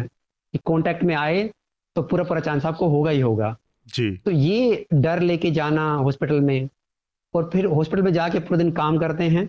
जैसे काम खत्म होता है तो सबसे बड़ी टेंशन ये होती है कि यार मैं घर जाऊँ कि नहीं जाऊँ? क्योंकि ज़्यादातर डॉक्टर्स के पेरेंट्स हैं जो साथ रहते हैं बच्चे हैं जो साथ रह रहे हैं। मेरे को सबसे ज़्यादा टेंशन होती है पेरेंट्स की जी जिनकी जी. दोनों की सिक्सटी से ज़्यादा है। और फिर हम फिगर पढ़ते हैं कि कोविड में जो मोर्टेलिटी है या वर्स आउटकम है वो सिक्सटी से ज़्यादा वालों नहीं होता है। की जी। तो ये सारी चीज़ें ध्यान में रख के डर तो बहुत है दिमाग में पर फिर लगता है कि चलो कोई नहीं भाई ये तो पार्ट ऑफ़ आवर ड्यूटी और जो वट एवर यू से कि जहाँ पे एक तरफ़ हमें तालियाँ मिलती हैं तो ये भी शायद करना ही पड़ेगा। जी। बात करें अगर हम इनकी जैसे गवर्नमेंट की या और गवर्नमेंट इस टाइम पे डॉक्टर्स के लिए काफ़ी सपोर्टिव है जो दंगा फसाद हो रहे हैं या कुछ धमकी मिल रही है डॉक्टर्स को या मार छेड़ जो छेड़ छेड़छाड़ हो रही है या मार मारपीट हो रही है उसके अगेंस्ट भी गवर्नमेंट काफ़ी स्ट्रिक्ट एक्शन ले रही है पहले की तरह नहीं है कैसे छोड़ देंगे हम्म। तो वो भी मेरे हिसाब से एक बहुत ही अच्छा सराहनीय कदम है गवर्नमेंट का। ठीक बात। दूसरा जैसे हम्म। डॉक्टर नेहा बात कर रहे थे कि वहाँ पे बहुत सारे जो ऑर्गेनाइजेशन हैं या वो आगे आ रही हैं। तो ऐसे ही दिल्ली में भी बहुत सारे हॉस्पिटल्स हैं जहाँ का खाना जो कोविड केयर में जो डॉक्टर लगे हुए हैं या हेल्थ केयर वर्कर लगे हुए हैं तो ताज ग्रुप जो है उनको मील फ्री सर्व कर रही हैं। ऐसे रहने के लिए जगह दे रही हैं। कई सारे और भी होटल भी आगे आ रहे हैं कि आप अगर आपको घर नहीं जाना कुछ दिन के लिए क्वारंटाइन के लिए रहना है तो हमारा होटल आप यूज़ कर सकते हो। तो ऐसे नहीं कि सब कुछ खराब है। मेरे को लगता है कि कुछ लोग हैं जो शायद स्ट्रेस को सहन नहीं कर पाते और वो दिखाते हैं कि भाई जो उनके मन में आता कर लेंगे। नहीं तो ज़्यादा तो ठीक ही है मेरे को लगता है। ठीक बात। मेरे साथी मेघनाथ काफ़ी समय से शांत हैं। मेरे ख्याल से उनके पास कई सारे सवाल होंगे। आप दोनों लोगों से कई सारी बातें कहने के लिए होंगी मेघनाथ। एक्चुअली uh, मेरे एक दो ऑब्जर्वेशन है और मैं uh, दोनों डॉक्टर से एडवांस में माफ़ी चाहूँगा। अगर मैं थोड़ा सा स्टूपिड साउंड करूँगा तो प्लीज़ मुझे बाद में नहीं नहीं प्लीज़ प्लीज़ बोलिए। नहीं बोलिए प्लीज़ um, ये एक एक हमको एक बात समझनी पड़ेगी दो चीज़ों के बारे में। एक तो ये वायरस का जो नेचर है, जो नोवेल जो बोलते हैं नोवेल वायरस है, इसका मतलब समझना पड़ेगा कि ये जो वायरस है, इसके लिए कोई क्योर नहीं है और इसके जो सिम्टम्स है, वो वैसे नॉर्मल फ्लू की तरह या फिर वायरल फीवर की तरह थ्रोट इन्फेक्शन हो जाता है एक्सेट्रा उसकी वजह से लोग जो है वो अफेक्टेड लोग कुछ सिवियरली अफेक्ट होते हैं और कुछ कम अफेक्ट होते हैं। जैसे डॉक्टर नेहा ने जैसे कहा कि उनका, उनके भी सिम्टम्स काफ़ी हद तक आई थिंक बढ़ गए थे। पर यहाँ पे ना हमको ये समझना पड़ेगा कि ये जो वायरस का जो स्प्रेड है, वो आई मीन आई मैं मैं इंटरेस्टिंग ही बोलूँगा अभी के लिए, क्योंकि जैसे नॉर्मल जो फीवर आता है नॉर्मल जो फ्लू आता है, वो हमारे यहाँ पे भी काफ़ी आता रहता है और जाता भी रहता है। पर ये वायरस ऐसा है कि एकदम झट से आई थिंक दो तीन दिन में बहुत सिवियर हो जाते हैं इसके सिम्टम्स और फिर आदमी को आईसीयू में भेजना पड़ता है। तो फिर एक अगेन बहुत क्रूड एग्ज़ाम्पल है बट अगर आपने एक एक सिमुलेशन है एक गेम है वो एक सिमुलेशन है प्लेग इंक करके उसमें एक बहुत ही इंटरेस्टिंग कॉन्सेप्ट है कि आपको एक वायरस बनाना है जिससे ह्यूमन पॉपुलेशन अफेक्ट होगी और ultimately the goal is extinct हो जाएगी। तो उसमें सबसे इफ़ेक्टिव जो वायरस आप बना सकते हो वो ऐसा है जो फ्लू की तरह बिहेव करे ताकि ह्यूमंस अलर्ट ना हो। और फिर एकदम झटाक से उसके सिम्टम्स बढ़ा के आप जल्दी जल्दी मारना शुरू कर दे। आई मीन बहुत ही crude example I am apologising profusely for this but आपको ये समझना होगा, ये वायरस एक्चुअली ऐसे ही एक्ट कर रहा है कि पहले हम अलर्ट नहीं होते हैं और फिर हमारी टेस्टिंग कैपेसिटी भी नहीं है मतलब वैसे है बट प्रायोरिटी सेट करनी पड़ती है, फिर कुछ कुछ वो प्रायोरिटी नेट से निकल जाते हैं कुछ कुछ लोगों को दवाइयाँ नहीं मिलती है लॉकडाउन सिचुएशन की वजह से और प्रॉब्लम्स हो जाती है तो ये जो पैंडेमिक सिचुएशन है वो इसकी वजह से बहुत ही खराब है। पूरे दुनिया में खराब है और हर हाँ. हर कंट्री के अलग अलग प्रॉब्लम्स है यहाँ पे। पर वायरस का जो बिहेवियर है वो सब जगह पे सेम है। मेरे ऑलमोस्ट मेरे दिमाग में एक इसका एक और आखिरी जो हिस्सा है वो चल रहा है कि जिस पर मुझे लगता है कि चूँकि हमारे साथ दो दो डॉक्टर हैं तो उनसे हम बात कर लें। ये जो हाइड्रो हाइड्रोक्सी क्लोरोकिन दवा का मसला आया कि हाँ, भारत exactly, ने भारत ने इसका हाँ निर्यात इसका वो उसी के बारे हाँ, में था इसको असल में इसका निर्यात रोक दिया भारत ने और फिर इसको ये कहा गया कि अमेरिका के राष्ट्रपति डोनाल्ड ट्रंप ने इशारे इशारे में कहा कि अगर भारत ने इसका निर्यात शुरू नहीं किया तो उसके नतीजे भुगतने पड़ सकते हैं। और उसके बाद भारत ने उसमें ढील दे दी। तो ये, एक तो ये कहा गया कि इसमें दो तीन सवाल मेरे दिमाग में और मेघनाथ ने इस पर आज काफ़ी तैयारी की है। तो मुझे लगता है कि इसके बाद मेघनाथ ज़्यादा इस पर बात करने की स्थिति में होंगे। मेरे दिमाग में बस एक चीज़ ये है कि एक तो जिस तरह से इसको पॉलिटिकल टोन दिया गया कलर दिया गया यहाँ पर कि नरेंद्र मोदी या बीजेपी सरकार झुक गई झुक गई अमेरिका के सामने मुझे लगता है कि इससे ज़्यादा इस समय जो ज़रूरत है, वो ये है कि हमारी जो अपनी जो क्षमताएँ हैं मेडिकल की, उसमें हमें भी बहुत ज़्यादा ज़रूरत है बाकी दुनिया की इंक्लूडिंग अमेरिका। तो एक इस दवा को देके और बहुत सारी चीज़ें लेने की भी हमारी स्थिति बनेगी। तो इसको झुकने और उठने की स्थिति, नज़र से देखने की बजाय इसको ये समझना चाहिए कि ये एक ऐसा इस समय एक ग्लोबल प्रॉब्लम है जिसको सब लोगों को मिल के सामना करना है। अकेले अकेले कोई नहीं कर सकता। दूसरी चीज़ कि इस दवा का जो का को जो देखा जा रहा है हाइड्रोक्सीक्लोरोक्विन को कि ये कोविड नाइन्टीन के मामले में कारगर है नहीं है ये बड़ा संदिग्ध मामला है। ये इस पर कोई ना तो हमारे पास स्टडी है ना कोई इसका रिसर्च है ना कोई इसका प्रैक्टिकल एग्ज़ाम्पल है कि ये काम करती है या नहीं। तो वो दोनों चीज़ें ये दोनों बातें मैं जानना चाहूँगा डॉक्टर नेहा से और डॉक्टर हड्डा से। मेघनाथ आपने जो पकड़ा हाँ। क्वेश्चंस ऐड कर दूँ फिर यस यस यस हाँ क्योंकि आप वही मैं कह रहा था कि आप आज दिन में आपने काफ़ी इस पर वो किया है। जी uh, मैं मैं भाई मेरी मेरी ऑब्वियसली uh, पढ़ाई जो है वो वेरियस रिसर्च पेपर्स और आर्टिकल्स के बेसिस पे है तो प्लीज़ करेक्ट uh, कीजिएगा अगर मैं गलत बोलूँगा तो। uh, तो फिर एसेंशियली uh, uh, आपने जैसे बोला कि uh, ये जो ड्रग है, इसका इफेक्टिवनेस क्वेश्चनेबल है। मेरे मेरे हिसाब से अभी तक फ्रांस और चाइना में एक कुछ स्टडीज़ हुई थी जहाँ पे वो फ्लॉड पाई गई है और फ्रांस की स्टडी अब रिट्रैक्ट भी की गई है। तो एक एक तो मेरा सवाल है कि फिर भी इस पे जो पुश चालू है अमेरिका की तरफ़ से और अभी मतलब पूरे वर्ल्ड में एक्चुअली पुश शुरू हो गया है ये ड्रग को पाने के लिए। उसके बारे में मेरा सवाल है कि ये कितना जायज़ है या नहीं है? दूसरा मेरा सवाल है कि एच सी क्यू जो जो दवाई है वो मलेरिया रूमेटेड आर्थराइटिस और लूपस को क्योर करने में यूज़ की जाती है। I I mean mean, I think these are the three diseases जो मैंने पढ़ी है। तो अगर हम इसको कोविड के ट्रीटमेंट में लगा देंगे और वो भी इनइफेक्टिव ट्रीटमेंट में लगा देंगे तो फिर बाकी लोगों, बाकी जो पेशेंट्स है, उनके लिए शॉर्टेज होने की संभावना है एटलीस्ट इंडिया में, क्योंकि India is a big manufacturing country of of this drug और आई uh, मीन तीसरा सवाल मेरा पॉलिटिकल है थोड़ा सा but I mean you can choose कि आपको रिस्पॉन्ड करना है या नहीं करना है। Uh, कि इस सब मामले में जो मेन मेन हमारा जो इशू है वो ड्रग ड्रग से लेके है कि वो इफ़ेक्टिव है, नहीं है, कितनी कैपेसिटी है, कितनी नहीं है। पर इसके ऊपर जो ड्रामा शुरू हो गया है ट्रंप के बीच में और मोदी जी के बीच में जो कि वन अपमैनशिप शुरू है डिप्लोमेटिक रिलेशनशिप शुरू हो गया कि हाँ अमेरिका दोस्त है और फिर इंडिया भी दोस्त है और ये वो वट ये आपको डॉक्टर्स को देख के कैसा लग रहा है इसके बारे में? I think these are too many questions. Apologies.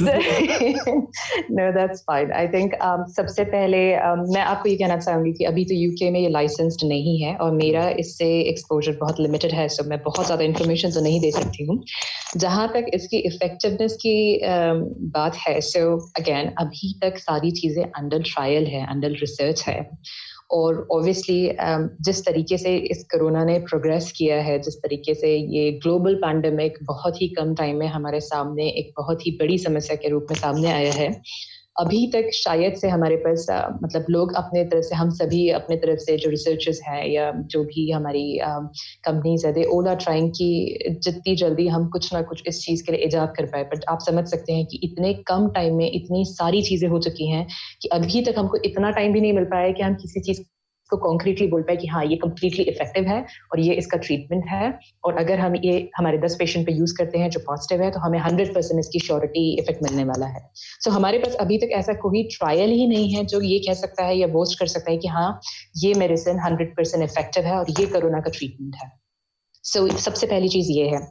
जहाँ तक इफेक्टिवनेस की बारी है I think doctor Handa will be right person to say more but जहाँ तक मैं इस चीज़ को समझ पाई हूँ वो ये है कि अभी तक जो मैंने पढ़ा है और जो देखा है कि यूजुअली अभी तक कोरोना के जो केसेस हैं, वो इंडिया और अफ्रीका में उतने ज़्यादा नहीं है एज कंपेयर टू यूके या बाकी जितने भी यूरोपियन कंट्रीज़ या यूएस में है। कहीं ना कहीं हमारा जो ये डिसीज है जैसे मलेरिया जो हमारे यहाँ पे मलेरिया हमारे यहाँ और अफ्रीका के यहाँ पे बहुत ही एंडेमिक प्रॉब्लम है जहाँ पे बहुत कॉमनली हमें मलेरिया के पेशेंट्स मिलते हैं। कहीं ना कहीं ये हर्ड इम्यूनिटी है जो हमें शायद से Uh, इस चीज़ को शायद हमारे लिए प्रोटेक्टिव बना रही है ऐसा मेरा सोचना है but I am not sure दूसरी जहाँ तक ये इफेक्टिवनेस हाइड्रोक्सी क्लोरोक्विन की बात है जो मलेरिया की uh, एक प्रूवन मेडिसिन है मुझे ऐसा लगता है कि शायद ये इसीलिए ज़्यादा इफ़ेक्टिव तरीके से काम कर पा रही है क्योंकि ऑलरेडी हम इस चीज़ के लिए एक्सपोज है और ऑलरेडी हमारे बॉडी उस चीज़ को ट्रिगर्ड है। तो शायद से मेरी ऐसी ऐसी, मेरे ऐसी सोच है कि शायद जिस हिसाब से हमें इम्प्रूवमेंट हमारी यहाँ पे दिख रहा है। ऐसा मेरा सोचना है कि शायद इंडिया और अफ्रीका जहाँ पे ये मलेरिया बहुत एंडेमिक है, शायद हमारे पास कुछ इम्यूनिटी है इस चीज़ को लेके और शायद इसी वजह से शायद हाइड्रोक्सी क्लोरोक्विन हमारे यहाँ पे ज़्यादा इफ़ेक्टिव काम कर पा रहा है। ये चीज़ बहुत मुश्किल है कह पाना कि ये अमेरिकन पॉपुलेशन पे या यूरोपियन पॉपुलेशन पे या यहाँ पे ब्रिटिश पॉपुलेशन पे उसी तरीके से काम करेगा नहीं करेगा that something very unpredictable I I can comment on that so इसके yeah. इसके और साइड uh, इफेक्ट्स भी है ना कुछ? Uh... इसके साइड इफेक्ट्स हैं और ये सबसे बड़ी चीज़ है कि इसकी uh, अगर आप देखेंगे मेजर साइड इफ़ेक्ट जो है ये टाइटनेस ऑफ़ चेस्ट कराता है इसकी कार्डिक टॉक्सिसिटी भी होती है हार्ट पे भी इफ़ेक्ट देता है। इसलिए अगर इसे अभी जहाँ पे भी ये जो ट्रायल चल रहे हैं वो ये सारे पैरामीटर्स को कंसिडर करके चल रहे हैं कि कहीं इसका ये जो डोज है हम ये जो यूज़ कर रहे हैं वैक्सीन में जो कि बहुत ही कॉन्सेंट्रेटेड फॉर्म में होगा या हायर डोज होगा कहीं ये पेशेंट को उसकी टॉक्सिसिटी से किल ना कर दे बजाय कोरोना के? So, बहुत सारी चीज़ें हैं लॉजिस्टिक हैं जो अभी इन्वॉल्व है बट अगेन ये सारी चीज़ें अंडर ट्रायल है। जब तक एक मैसिव पॉपुलेशन पे लार्ज पॉपुलेशन पे ये ड्रग यूज़ नहीं होती और जब तक हमें उसके डेफिनेटिव पॉजिटिव रिजल्ट्स नहीं मिलते किसी भी ड्रग को ये कह पाना है कि हंड्रेड परसेंट ये इफ़ेक्टिव होगा ये बहुत क्वेश्चनेबल है। और जहाँ तक गवर्नमेंट की बात है यूएस ने ऐसा कहा इंडिया ने ऐसा कहा इंडिया को ऐसा करना चाहिए। I think at this point of time politics हमें साइड में रखना है और yes. हमें ये देखना है कि हम ह्यूमन स्पेशी को कैसे सेव कर सकते हैं। Irrespective of bodies irrespective of whatever हम कैसे एक दूसरे को सपोर्ट कर सकते हैं हम कैसे अपने लोगों को बचा सकते हैं। कंट्री तब बचेगी जब लोग बच पाएँगे। और ये जो बॉडीज है ये मुझे आज तक समझ नहीं आया कि ये क्यों इतना ज़्यादा प्रॉब्लम है? क्यों यूएस या इंडिया या यूके या पाकिस्तान ये सब क्यों हमारे बीच में आता है? ये मुझे आज तक समझ नहीं आया। अभी जो हमारे सामने प्रॉब्लम है वो ये है कि हमारी ह्यूमन स्पेशी इन डेंजर में है और अगर हम इस चीज़ से फाइट नहीं कर पाएँगे तो हो सकता है जिस तरीके से डायनासोर बहुत सालों पहले थे मिलियन ईयर्स पहले थे, अचानक से वो लोग खत्म हो गए पूरी पृथ्वी से, ऐसी सिचुएशन हमारे सामने नहीं आनी चाहिए कि ये महामारी ने सबको खत्म कर डाला। सो बेसिकली प्लेग इंक जीतने की सिचुएशन नहीं आनी चाहिए। Exactly exactly exactly exactly doctor Handa से भी हम like to pass this question to doctor Handa वो क्या सोचते हैं? मैं भी जानना चाहूँगी इंडिया में क्या सिचुएशन है। यस देखिए मेघनाथ जी एक तो आपने जो पूछा कि हम हाइड्रोक्सीक्लोरोक्विन के पीछे इतना क्यों लगे हुए हैं देखो इसमें समझने वाली बात यह है कि एक तो जो कोरोना वायरस जो अभी जिसकी वजह से कोविड नाइन्टीन हुआ है तो एकदम न्यू वायरस है। और किसी भी न्यू डिज़ीज़ का ट्रीटमेंट निकालने के लिए टाइम चाहिए होता है। और इस बीमारी ने कोई टाइम दिया नहीं हमें। Within three four months आप देख लो, करीबन बारह से पंद्रह लाख लोग इफ़ेक्ट हो गए हैं ऑलरेडी इससे।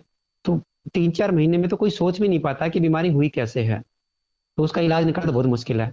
तो फिर जो भी कोई दवाई हल्का सा भी इफ़ेक्ट दिखा देती है तो लोग उसके पीछे भाग लेते हैं। तो ऐसे ही हाइड्रोक्सीक्लोरोक्विन के साथ हुआ। करीबन तीस या चालीस मरीजों के ऊपर इसका इस्तेमाल हुआ और उनमें से कुछ मरीजों ने थोड़ा सा पॉजिटिव रिस्पॉन्स दिखाया जिसकी वजह से हाइड्रोक्सीक्लोरोक्विन इतना लाइव लाइट में आ गई कि यही एक इलाज है।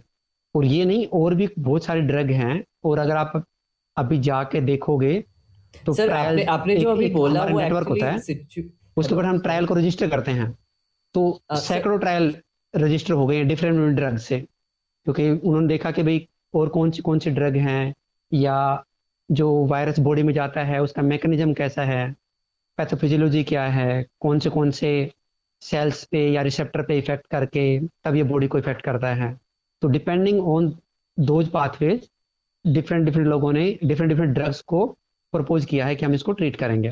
बट सबसे ज़्यादा जो ऊपर है इन ड्रग्स में आई थिंक हाइड्रोक्सीक्लोरोक्विन है। इसके बाद में कुछ एंटीवायरल ड्रग्स भी दिए लोगों ने, पर वो भी ज़्यादा इफ़ेक्टिव हुई नहीं स्पेशली जो एच को ट्रीट करने वाली दवाइयाँ हैं। कुछ लोगों ने और दवाइयाँ दी हैं जो इम्यूनोमोडुलेटर जो होती हैं और जो कई बार हम ना जो इम्यूनोलॉजिकल डिसऑर्डर में देते हैं, जैसे कि difficult to treat autoimmune disorders होते हैं, उनमें देते हैं। इसी तरह से जो आपने पूछा था कि जो हाइड्रोक्सीक्लोरोक्विन हम बहुत सालों से इसको रोमोटोड आर्थराइटिस एस इवन जो सार्कोडोसिस है, और वो बहुत सारे रोमेटोलॉजिकल डिसऑर्डर हैं, जिसमें हम सालों से यूज़ कर रहे हैं। और उसमें शायद डोज बहुत कम है, क्योंकि हम hardly 200 milligram once day use करते हैं। तो उस केस में साइड में ज़्यादा होते नहीं हैं। और एज ए रिमेटोलॉजिस्ट मैंने बहुत सारे लोगों से बात की और मैंने भी रिमेटोलॉजी बहुत दिन तक प्रैक्टिस की थी। तो हम बहुत ज़्यादा उससे स्क्रीनिंग करते नहीं थे। ज़्यादा ज़्यादा हम बोलते थे कई बार कि भाई अपना आई चेकअप करा लो। कई बार उसकी टॉक्सिसिटी हो सकती है। बाकी ई करना हार्ट की जाँच करना बिल्कुल भी नहीं करते थे। तो ये बात आई इसकी टॉक्सिसिटी की। फिर जो आपका सवाल था कि गवर्नमेंट से रिलेटेड कि ये इसको आप पोलिटिसाइज कर रहे हो। देखो अभी सिचुएशन ये है कि हर कोई अपना फुल यूज़ करेगा कि ताकि उनके लोगों को वो दवाई जल्दी से जल्दी मिल जाए, चाहे उसका एफिकेसी थोड़ा सा ही हो। जैसे हाइड्रोक्सिक्लोरोक्विन की बात कर रहे हैं। तो ट्रंप अपनी तरफ़ से पूरा कोशिश करेगा कि वो अपनी पूरी जो भी इन्फ्लुएंस है उसको यूज़ करे, बाकी कंट्रीज़ को रिक्वेस्ट करे या फोर्स करे ताकि उनको दवाइयाँ मिल जाएँ। ऐसे इंडियन गवर्नमेंट अपनी तरफ़ से ट्राई करेगी कि पहले हमारे लोगों का इलाज हो और बच जाए तो बाकियों को मिले। पर जैसे डॉक्टर हम्म। नेहा बोल रही हैं कि अभी तो हम सबको मिल के काम करने की ज़रूरत है। जो भी रिसोर्सेज हैं चाहे मेडिसिन है चाहे वैक्सीन डेवलपमेंट है या न्यू ड्रग डेवलपमेंट है हम सबको साथ मिलकर काम करना पड़ेगा। नहीं तो पता नहीं क्या होगा। जिस तरह से आज के दिन पंद्रह लाख हैं, ये पंद्रह करोड़ भी हो सकते हैं और पंद्रह अरब भी हो सकते हैं ऑल दो पंद्रह अरब भी पॉपुलेशन है नहीं, पर मतलब कोई नहीं प्रोडिक्ट कर सकता कितना होगा। तो इसलिए अभी तो सबको मिल के काम करने की ज़रूरत है। पोलिटिसाइज इस इश्यू को करने की ज़रूरत बिल्कुल भी नहीं है और गवर्नमेंट ऑफ़ इंडिया और यूएस मेरे को लगता है कि अपने आप डिसाइड कर लेंगे। हम उसके बीच में ना जाएँगे तो अच्छा है। जी। सर एक एक बस एक एडिशन था और एक सवाल था आपसे कि आपने जो सिचुएशन हाँ डिस्क्राइब की वो एच की वैसे आई थिंक एक हफ़्ते पहले if I am not wrong Betadine के बारे में भी हो रहा था कि बहुत सारे डॉक्टर्स और आई थिंक सभी जगह पे बेटाडिन से गार्गल करना रेकमेंड कर रहे थे क्योंकि वो इफ़ेक्टिव पाया गया था। ऐसा ही सिचुएशन था या फिर कुछ और था? नहीं नहीं देखो ऐसे तो आप देखोगे तो बहुत सारे हर दूसरे दिन कुछ नया ट्रीटमेंट निकलाता है।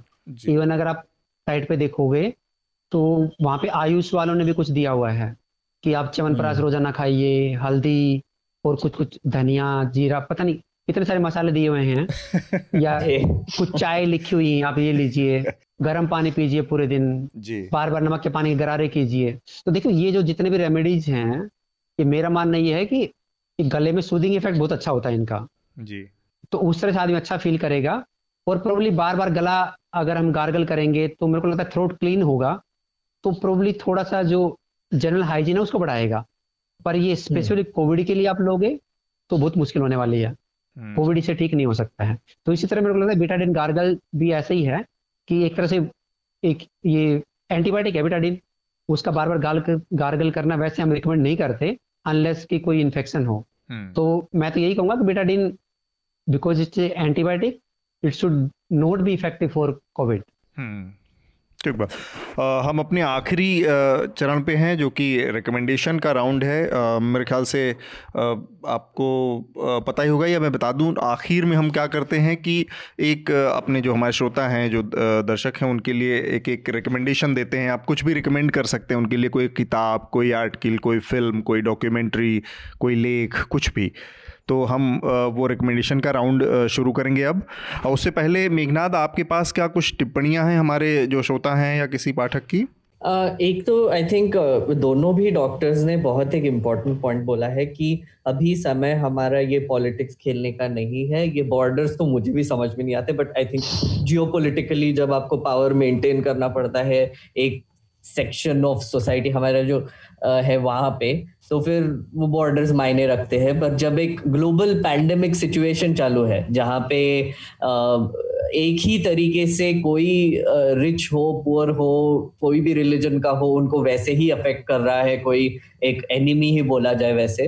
तो इस सिचुएशन में आई थिंक ये बॉर्डर्स वगैरह कुछ मायने नहीं रखती, बस हमारी स्पीशीज मायने रखती है। और ये जो आइडेंटिटीज है हमारे, वो भी मायने नहीं रखती। जैसे हमने देखा पिछले हफ़्ते और उसके भी पिछले हफ़्ते हमने इस पे डिस्कशन किया था कि ये कैसे एक हिंदू मुस्लिम इशू भी बन गया है। काफ़ी मीडिया वाले भी इसको और भड़का रहे हैं। तो आई थिंक ये सबसे डेंजरस टाइम है ये सब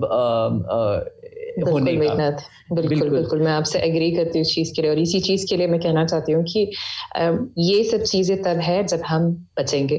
जी पहली चीज़ हमें ये करना है कि हमें अपने आप को कैसे सेव करना है हमें हमारी कंट्री को कैसे सेव करना है हमें बाकी लोगों के लिए क्या करना है सबसे इम्पोर्टेंट चीज़ है। सो प्लीज़ ये रिलीजियस थिंग ये बाउंड्रीज और ये जो भी चीज़ है इस चीज़ को एट द मोमेंट डिजोल्व करके डिल्यूट करके ये चीज़ पे फोकस करें कि हम एक दूसरे के लिए क्या कर सकते हैं हम अपने लिए क्या कर सकते हैं। ये बहुत इंपॉर्टेंट है। जी तो, और एक, और एक चीज़ बोलना चाहूँगा कि जैसे अभी हमारे यहाँ पे हमीदा सईद जो जर्नलिस्ट है, उन्होंने कल एक स्टोरी की थी न्यूज़ लॉन्ड्री डॉट कॉम पर, वो ज़रूर पढ़िएगा। उस पर उन्होंने वॉलेंटियर्स से बात की जो खाना पहुँचा रहे हैं पेशेंट्स के लिए। जैसे जैसे नेहा मैम ने भी बोला कि उनके यहाँ पे जैसे खाना पहुँचाया जा रहा है, डॉक्टर्स को एक्सेट्रा तो यहाँ पे भी कुछ बैंगलोर में जो वॉलेंटियर्स थे, वो वही कर रहे थे। और उनमें से कुछ जो वॉलेंटियर्स थे, वो मुस्लिम थे। तो हम्म। उनको रोका गया उनके लैंडलॉर्ड तक चले गए कि आप ये गंदे मुस्लिम को क्यों रख रहे हैं यहाँ पे इनका खाना चेक कीजिए ये शायद वायरस स्प्रेड कर रहे हैं टेररिस्ट है ये लोग अब ये सब चीज़ें हो रही है हमारे सोसाइटी में और ये जो हमारा हेट्रेड का जो माहौल अब तक बना हुआ था जो हम्म। पूरे देश में आई थिंक बढ़ता ही जा रहा है बढ़ता ही जा रहा है अब भी जस्ट रायट्स हुए और ये अब ट्रांसफॉर्म होके ये कोरोना वायरस की इसमें भी थोड़ा सा मिक्स हो गया है। और I think this is an extremely dangerous time कि ये ये ऐसी तरह की एटीट्यूड लोगों लोगों की है। ऊपर से आप सोचिए कि अगर आप डॉक्टर हैं जो कोई गवर्नमेंट हॉस्पिटल में काम कर रहे हैं और और आपने तो काफ़ी केसेस भी सुने होंगे जहाँ पे आ, कोई अगर कोई अनफॉर्चुनेटली पास ओवर हो जाता है तो लोग डॉक्टर को मारना शुरू करते हैं। तो अभी तो ये सिचुएशन ज़्यादा ही हो गई है कि आप हमें ध्यान नहीं दे रहे आप ये रिलीजन से है तो आप मुझे ट्रीट मत कीजिए और ये सब हो रहा है अभी। हम्म। तो बहुत बहुत ही प्रॉब्लमेटिक समय है अभी और हमको सबको सतर्क रहने की ज़रूरत है और एक ही मैसेज सबको देने की ज़रूरत है कि भैया सब मर जाएँगे तो कुछ नहीं रहेगा तो फिर प्लीज़ ये सब बॉर्डर्स और रिलीजन वगैरह अभी के लिए भूल जाओ। तो बाद में फिर से झगड़ा शुरू कर मेघनाथ नहीं मैं एक इस चीज़ के लिए बोलूँगी सॉरी um, मैं इस चीज़ के लिए बोलूँगी आज यूके में आके मैंने एक चीज़ देखी है। यहाँ पे मेरे जो मैक्सिमम कोलीग्स है they are Pakistani and they are lovely people they are lovely supportive people हम लोग इंडिया पाकिस्तान का मैच भी साथ में देखते हैं। Hmm. आप विश्वास करेंगे। और ऐसी हमारे बीच में ये फीलिंग नहीं होती किसने क्या जो अच्छा है हम उसे सपोर्ट कर सिर्फ़ ये जो चीज़ है जब हम वापस आते हैं अपने अपनी कंट्री में जब हम वापस जाते हैं हमने पता नहीं क्यों इस चीज़ को इतना ज़्यादा बढ़ा कि हम ये भूल चुके हैं कि हमारी एज अ ह्यूमन हमारे हमारे अंदर एक ह्यूमन जो एक है जो एक रूट बोलना चाहिए या जो मेन कॉज है हमने वो सब चीज़ें हटा दी है कि हमारी हमारे खुद के एथिक्स हमारे सारे वैल्यूज़ हमने डिजोल्व कर दिए। हम सिर्फ़ इस पे फोकस है वो मुस्लिम है हम हिंदू हैं हम ये हैं वो वो है। हम्म। क्यों ऐसा होना चाहिए? ऐसा बिल्कुल भी नहीं होना चाहिए क्योंकि अबव ऑल हम सारे ह्यूमन बींग हैं। सबसे पहली चीज़ है हम जितना इज़्ज़त और जितना लव एक दूसरे को देंगे उतना ही ये म्यूचुअल रिलेशनशिप है। आप जितना देंगे आपको उतना मिलेगा। आप जितना हेटरेट बांटेंगे उतनी हेटरेट आपको मिलेगी। Yeah. so, इसलिए बहुत इंपॉर्टेंट है कि आप इन सब चीज़ों से ऊपर उठे। और अभी देखिए मैं इंटरनेशनल ह्यूमन राइट्स और क्राइम कंट्रोल ऑर्गेनाइजेशन की लंदन की ब्रांड एम्बेसडर हूँ। मेरी सारी टीम इंडिया में हर स्टेट में मोहित नवानी जी जो है वो हमारे ब्रांड एम्बेसडर है इसके मतलब जो कंट्री राष्ट्रीय अध्यक्ष है हमारे वहाँ के उनकी टीम सारे प्रिकॉशंस को लेते हुए हर जगह हर स्टेट में इंडिया के जा जाके खाना सप्लाई कर रहे हैं। मेडिसिन सप्लाई कर रहे हैं ग्लव सप्लाई कर रहे हैं मास्क सप्लाई कर रहे हैं। और ये सारे वो लोग हैं जिसमें हमारे पास में मुस्लिम्स भी हैं हमारे पास हिंदू भी है हमारे पास हर तरीके के लोग हैं वहाँ पे। बट हम ये चीज़ें नहीं सोच रहे हैं कि अभी अभी ये सब चीज़ें हमारे पास में ना हमारे पास वक्त है और ना हमारे पास में एनर्जी है ये सब चीज़ों पर दिमाग लगाने के लिए। बट जो हम काम करें वो ये करें कि हम कैसे एक दूसरे को सहायता और ये समय भी बहुत अलग तरह का है। इस समय इसी एक एक भावना के साथ काम किया जा सकता है। तभी जाकर इससे इस पे विजय भी मिलेगी। मुझे नहीं लगता कि कोई इस समय कोई जो देश इसका वैक्सीन डेवलप कर रहा होगा, वो सिर्फ़ अपने लिए कर रहा होगा। तो ऑब्वियसली ये सारी चीज़ें काम करेंगी। हम आज चूँकि समय की कमी है और अपनी ये चर्चा को आज यहीं पर रोकना है तो रिकमेंडेशन का वो चरण हम पूरा करेंगे। मेघनाथ, सबसे पहले आप बताएँ आपका रिकमेंडेशन क्या है? जी मेरा एक ही रिकमेंडेशन है कि अभी जो फ़िलहाल हम जो लॉकडाउन में बैठे हैं सब और बहुत सबका एंजाइटी बढ़ रहा है सबको टेंशन हो रहा है कि आगे जाके क्या होगा लॉकडाउन खत्म कब होगा? अभी तो सिचुएशन ही ऐसी है कि सब एंजाइटी में ही जी रहे हैं। तो उनको मैं रेकमेंड करना चाहूँगा कि एक हम मैंने इंटरव्यू किया था माइंडफुलनेस एक्सपर्ट एरिन ली के साथ सिंगापुर से है वो। वो हमारे यूट्यूब चैनल पर है वो ज़रूर देखिएगा। आप आपको थोड़ा सा आई थिंक थोड़ा सा डिफरेंट सा इंटरव्यू है वो क्योंकि हम समय भी ऐसा है कि कुछ डिफरेंट सा हो रहा है। और एक रिकमेंडेशन uh, जो देना चाहूँगा वो I uh, mean I mean, मैंने मेंशन कर लिया है ऑलरेडी जो गेम है जो प्लेग इंक वो मोबाइल पर भी है वो पीसी पर भी है। एक बार आप खेल के देखिए। और I think this is a wrong time to recommend this but फिर भी uh, इतना अच्छा सिमुलेशन है वो वायरस का कि मैं रेकमेंड करूँगा कि वो आप देखिए कैसे स्प्रेड होता है। क्या क्या सिम्टम्स हो सकते हैं तो प्लीज़ वो देखिए। और एक और छोटा सा रिकमेंडेशन गेम। से रिलेटेड है कि सर मैंने ना अभी डिसाइड कर लिया है कि आप जैसे पिछले कुछ हफ्तों से मैं गेम्स ही रेकमेंड कर रहा हूँ तो मैंने खुद का चैनल ही शुरू कर दिया ट्विच तो अगर आप रात को दस बजे के बाद कुछ कर नहीं रहे हैं तो प्लीज़ आइए मेरे चैनल पे आ, मेरा नाम है कुंभकरण ट्विच पे और वहाँ पे मैं माइनक्राफ्ट खेलता हूँ। करंटली मैं एक घर बना रहा हूँ जहाँ पे एक अंदर स्विमिंग पूल बना रहा हूँ। तो प्लीज़ अगर आपको थोड़ा सा राहत चाहिए थोड़ा सा फन चाहिए हैंग आउट करना है तो ज़रूर आइएगा। बिल्कुल। डॉक्टर नेहा आपका रिकमेंडेशन क्या होगा? Uh, मेरा एक ही सिर्फ़ मैसेज uh, है सभी लोग को कि सॉरी um, मैं थोड़ा इंग्लिश में बोलूँगी बट uh, मेरा एक ही रिकमेंडेशन है कि heal yourself heal your inner self as well as everyone around you by empowering your mind ये बहुत ही इम्पैक्टफुल सेंटेंस है। इसका मतलब ये है कि अपनी पॉजिटिविटी को खोइए मत अपनी स्पिरिट्स को खोइए मत। hmm. भले ही सिचुएशन डिफरेंट है डिफ़िकल्ट है अभी हमारे पास इसका इलाज नहीं है पर अपनी पॉजिटिविटी अपनी पॉजिटिविटी को फिर भी बनाए रखिए। अपनी मेंटल हेल्थ को इग्नोर मत करिए। जिस भी तरीके से हो सकता है योगा मेडिटेशन ब्रीदिंग एक्सरसाइज ये इसलिए नहीं कि सिर्फ़ आज हमारे सामने कोविड है कल हमारे सामने कोई और सिचुएशन होगी।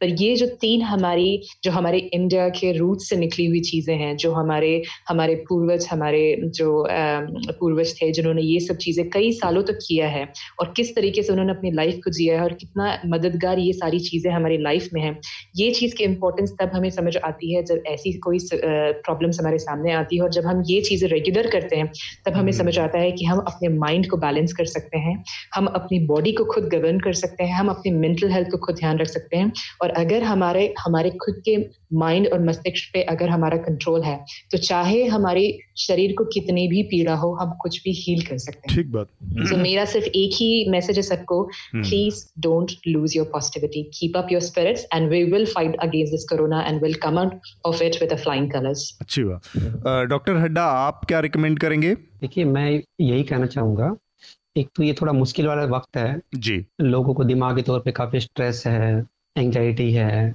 कि लॉकडाउन पता नहीं कब खत्म होगा। कोविड की वजह से हमारे साथ क्या होगा? तो ऐसे में मेरे को लगता है कि स्ट्रेस कम करने के लिए योगा मेडिटेशन या कोई भी एक्सरसाइज प्लीज़ अपने डेली रूटीन में इंक्लूड कीजिए। कोई भी दिन मिस मत कीजिए जिस दिन आपको योगा एक्सरसाइज या मेडिटेशन नहीं करनी ज़रूर करनी है चाहे कुछ भी हो करनी ही है। दूसरा ये है कि आप र्यूमर्स पे कम से कम ध्यान दें जितना हो सके उसको अवॉइड करें। कोई भी फालतू का जो मैसेज आता है उसको फॉरवर्ड ना करें। हम्म। तीसरा ये है कि अगर आपको कुछ इन्फॉर्मेशन चाहिए तो उसके लिए एक अच्छी साइट ढूंढिए जहाँ पे अनबायस्ड आपको ओपिनियन मिलेगा। तो उसमें से मैं रिकमेंड करता हूँ अगर आप डब्ल्यू आप पढ़े लिखे हैं तो डब्ल्यूएचओ की साइट पे जाइए। या फिर गवर्नमेंट ऑफ़ इंडिया की साइट पे जाइए जहाँ पे जो इन्फॉर्मेशन मिलेगी आपको वो ज़्यादा रिलायबल होगी और उसमें र्यूमर्स का कोई गुंजाइश नहीं होती है। जी। तो मेरा रिकमेंडेशन यही है अगर आपको इन्फॉर्मेशन चाहिए तो अच्छी वाली साइट पे जाएँ जैसे डब्ल्यू एच ओ है सी डी सी है या गवर्नमेंट ऑफ़ इंडिया की साइट है। ठीक बात। और अपने मन को शांत रखने के लिए रोज़ाना एक्सरसाइज कीजिए योगा कीजिए मेडिटेट कीजिए। हम्म। और सबसे अच्छी बात अपने घर वालों को टाइम दीजिए। मेरा डॉक्टर ने एक सही बात कही एक्सरसाइज करना चाहिए तो मेरा तो अभी फ़िलहाल एक्सरसाइज हम्म। शुरू है मैं झाड़ू पोछा मारता हूँ बिल्कुल। ये तो, तो ये काम तो हम सब लोग कर रहे हैं क्योंकि और ये इससे इससे तो बेहतर कुछ हो नहीं सकता एक्सरसाइज अभी अभी सिचुएशन ऐसी है कि जो घर की हरार की थी जहाँ पे मेल हाँ। जो था वो सिर्फ़ बाहर काम कर रहा था फीमेल घर पे देख रही थी या जैसा भी था। आई थिंक वो सारी हार की डिजोल्व हो चुकी है और हाँ, बहुत अच्छी चीज़ कोरोना ने हमारे घर में इक्वालिटी ला दी है हाँ, इसको इसको हम यहाँ ऐसे कहते हैं कि कोरोना ने हमारे घरों में समाजवाद ला दिया। बिल्कुल। नहीं बट ये बहुत अच्छी बात है कि आज देखिए आप वहाँ पे हैं मैं यहाँ पर हूँ बट ये जो एक पॉजिटिविटी हम एक्सचेंज कर रही है इतनी वैल्यूबल है मेरे लिए। खासकर आप समझ सकते होंगे कि मेरी एंजाइटी अभी इतनी ज़्यादा है कि मेरा खुद का बड़ा भाई यूएस में सेटल्ड है वो लॉकडाउन है वहाँ पे मैं यहाँ पे लॉकडाउन हूँ मेरे पेरेंट्स इंदौर में लॉकडाउन है। अगर कुछ भी सिचुएशन इधर उधर होती है तो हम कहीं भी नहीं जा सकते हम एक दूसरे के लिए भी आ नहीं सकते। इसलिए मोस्ट इंपॉर्टेंट थिंग इज़ कि अपनी पॉजिटिव पॉजिटिविटी जो है हमें ऐसे ही। एक्सचेंज करते रहना है हमें हमारी स्माइल एक्सचेंज करती रहनी है बिल्कुल, और बिल्कुल. अपने आप को ये समझाना है कि एक दिन बहुत yes. अच्छा हो जाएगा सब कुछ अच्छा होने वाला है सो बस यही है। मेरा दो रिकमेंडेशन है। एक तो नेटफ्लिक्स पे एक सीरीज़ है। सीरीज़ नहीं एक फ़िल्म है बल्कि छोटी सी the spy who fell to earth एक पॉलिटिकल okay. ये मूवी है। इसके अलावा एक न्यूयॉर्क टाइम्स का एक आर्टिकल है जो इसका टाइटल है a billion people live in slums can they survive the virus ये बेसिकली तीन एपिडेमोलॉजिस्ट हैं जो कि doctor Lee W Riley Eva Raffel and Robert Snyder इन लोगों ने तीनों का ये साझा बाईलाइन है इसमें। और एक बहुत ही जेनविन कंसर्न के साथ इन्होंने लिखा है कि इसका जो सबसे बड़ा असर पड़ने वाला है किन लोगों पर पड़ने वाला है कैसे वो लोग सरवाइव करेंगे हम्म। इस दुनिया की करीब एक अरब आबादी जो है वो स्लम्स में जो रहती है उसके नज़रिए से तो ये दो चीज़ें मैं रिकमेंड करूँगा और इसके साथ ही हम अपनी आज की चर्चा को रोकेंगे लेकिन उससे पहले जो हम अपील करते हैं और चूँकि डॉक्टर विजय हड्डा हमारे साथ है और उन्होंने कहा भी है कि अच्छी जगहों पे जाइए, अच्छी वेबसाइट्स पढ़िए अच्छे और जो ऑथेंटिक सोर्सेज है, वहाँ से अपनी जानकारी इकट्ठा कीजिए। तो उन्हीं की बात को आगे बढ़ाते हुए मैं कहूँगा कि न्यूज़ लॉन्ड्री को सब्सक्राइब कीजिए न्यूज़ लॉन्ड्री पर आइए। आपको बहुत सारी पॉडकास्ट वीडियो और सीरीज़ इस तरह के ग्राउंड रिपोर्ट्स मिलेंगी जो कि बहुत ज़्यादा किसी तरह के राजनीतिक उसमें पड़े बिना आपको एक वास्तविक तस्वीर सामने रखने का कोश, की कोशिश करेंगी। और इसके अलावा हमारा चूँकि विज्ञापन फ्री पूरी तरह से एड से फ्री मीडिया ऑर्गेनाइजेशन है और जो अपने केवल श्रोता पाठक या हमारे जो सब्सक्राइबर हैं उनके भरोसे चलता है तो सब्सक्राइब करें इंडिपेंडेंट मीडिया को सपोर्ट करें। इसके साथ ही हम अपनी आज की चर्चा को रोकेंगे। आप तीनों मेहमानों का बहुत बहुत धन्यवाद thank you so much thank you thank you Newslaundry के सभी पॉडकास्ट ट्विटर आई और दूसरे पॉडकास्ट प्लेटफॉर्म पे उपलब्ध हैं। खबरों को विज्ञापन के दबाव से आज़ाद रखें। न्यूज़ लॉन्ड्री को सब्सक्राइब करें।